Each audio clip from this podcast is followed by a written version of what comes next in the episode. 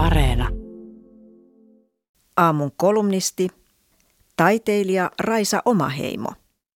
Korona ajoi toimistotyöläiset tekemään etätöitä ja täällä niitä on tehty keittiön pöydän ääressä kohta jo vuoden verran. Kavereiden kanssa keskustellessa nousee usein esiin sama havainto. Vaikka etätyö on raskasta ja työkavereita ikävä, onpa kivaa pukeutua mukavasti joka päivä. Yksi ystävä kertoi katsovansa ihmetyksen vallassa komeaa korkokenkäkokoelmaansa. Noitako minulla oli tapana pitää joka päivä? Toinen on vaihtanut muotoilevat sukkahousut verkkareihin ja vannoo, ettei änkeydy yksinkään puristaviin alusvaatteisiin enää ikinä. Kolmas on lakannut käyttämästä rintaliivejä, koska videotapaamisissa paidan päälle heitetty huivi tai neule on ihan riittävä varustus. Itse olen lopettanut meikkaamisen melkein kokonaan. Jos edessä on tosi tärkeä palaveri, laitan huulipunaa, muuten pärjään mainiosti ilman mitään. Enkä ole ainoa. Nämä keskustelut ystävättärien kanssa herättivät minussa monenlaisia ajatuksia. Suomalaisessa työelämässä on varmaankin kansainvälisesti tarkasteltuna verrattain väljät pukeutumisnormit. Normeja kuitenkin on, erityisesti mitä asiantuntevammasta työstä on kyse. Työssä, joka vaatii siistiä pukeutumista, on kasuaalisti pukeutuminen naisille vaikeampaa ja kalliimpaa kuin miehille. On helpompi kulkea siisteissä puvuissa kuin hallita jatkuvasti muuttuvan muodin mukaan uusiutuvat työvaatteiden ja asusteiden kokonaisuudet. Toki kehon kokoon liittyvät normit ja odotukset koskevat nykypäivänä miehiäkin. Asiantuntijanaiset ovat kokeilleet erilaisia tapoja helpottaa asiallisen työpukeutumisen vaatimuksia.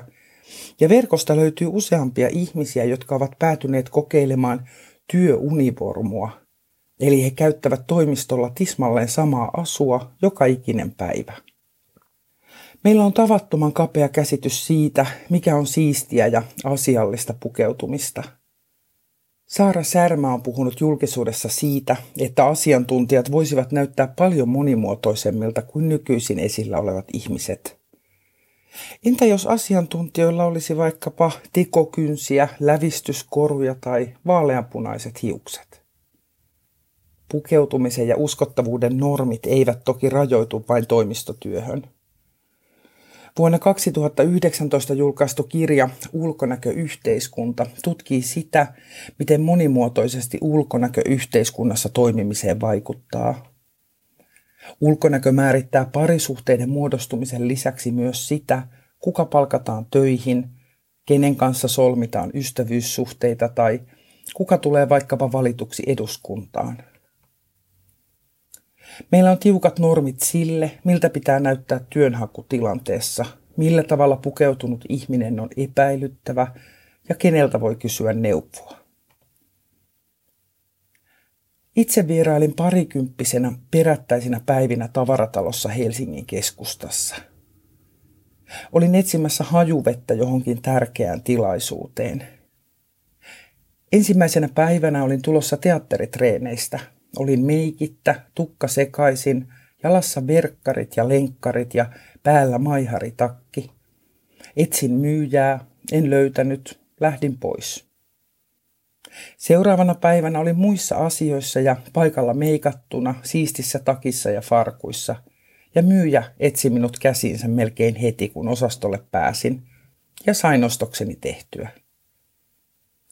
Minua huvitti ajatus siitä, että minulla oli ihan tismalleen sama ostovoima kumpanakin päivänä, mutta toisena päivänä rahani eivät kauppaa kiinnostaneet. Oma esimerkkini on nyt jälkikäteen katsottuna vain hauska, mutta osalle ihmisistä vastaavanlainen ulkonään mukaan luokittelu tuottaa jatkuvaa syrjintää. On kiinnostavaa nähdä, mitä pukeutumiselle tapahtuu, kun joskus palaamme toimistoillemme – Vedämmekö ylle ne samat muotoilevat, kohottavat ja kiristävät vaatteemme? Vai voisimmeko tuntea itsemme asiallisiksi ja fiksuiksi ammattilaisiksi jossain mukavammassa?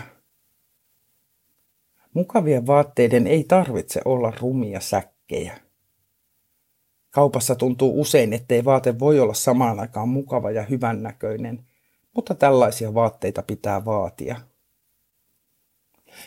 Ehkä voisi myös ajatella, että asiantuntijuus ja kaikenlainen osaaminen pääsisi paremmin oikeuksiinsa, jos energian saa käyttää työhön eikä muotoilevien sukkahousujen puristuksen sietämiseen.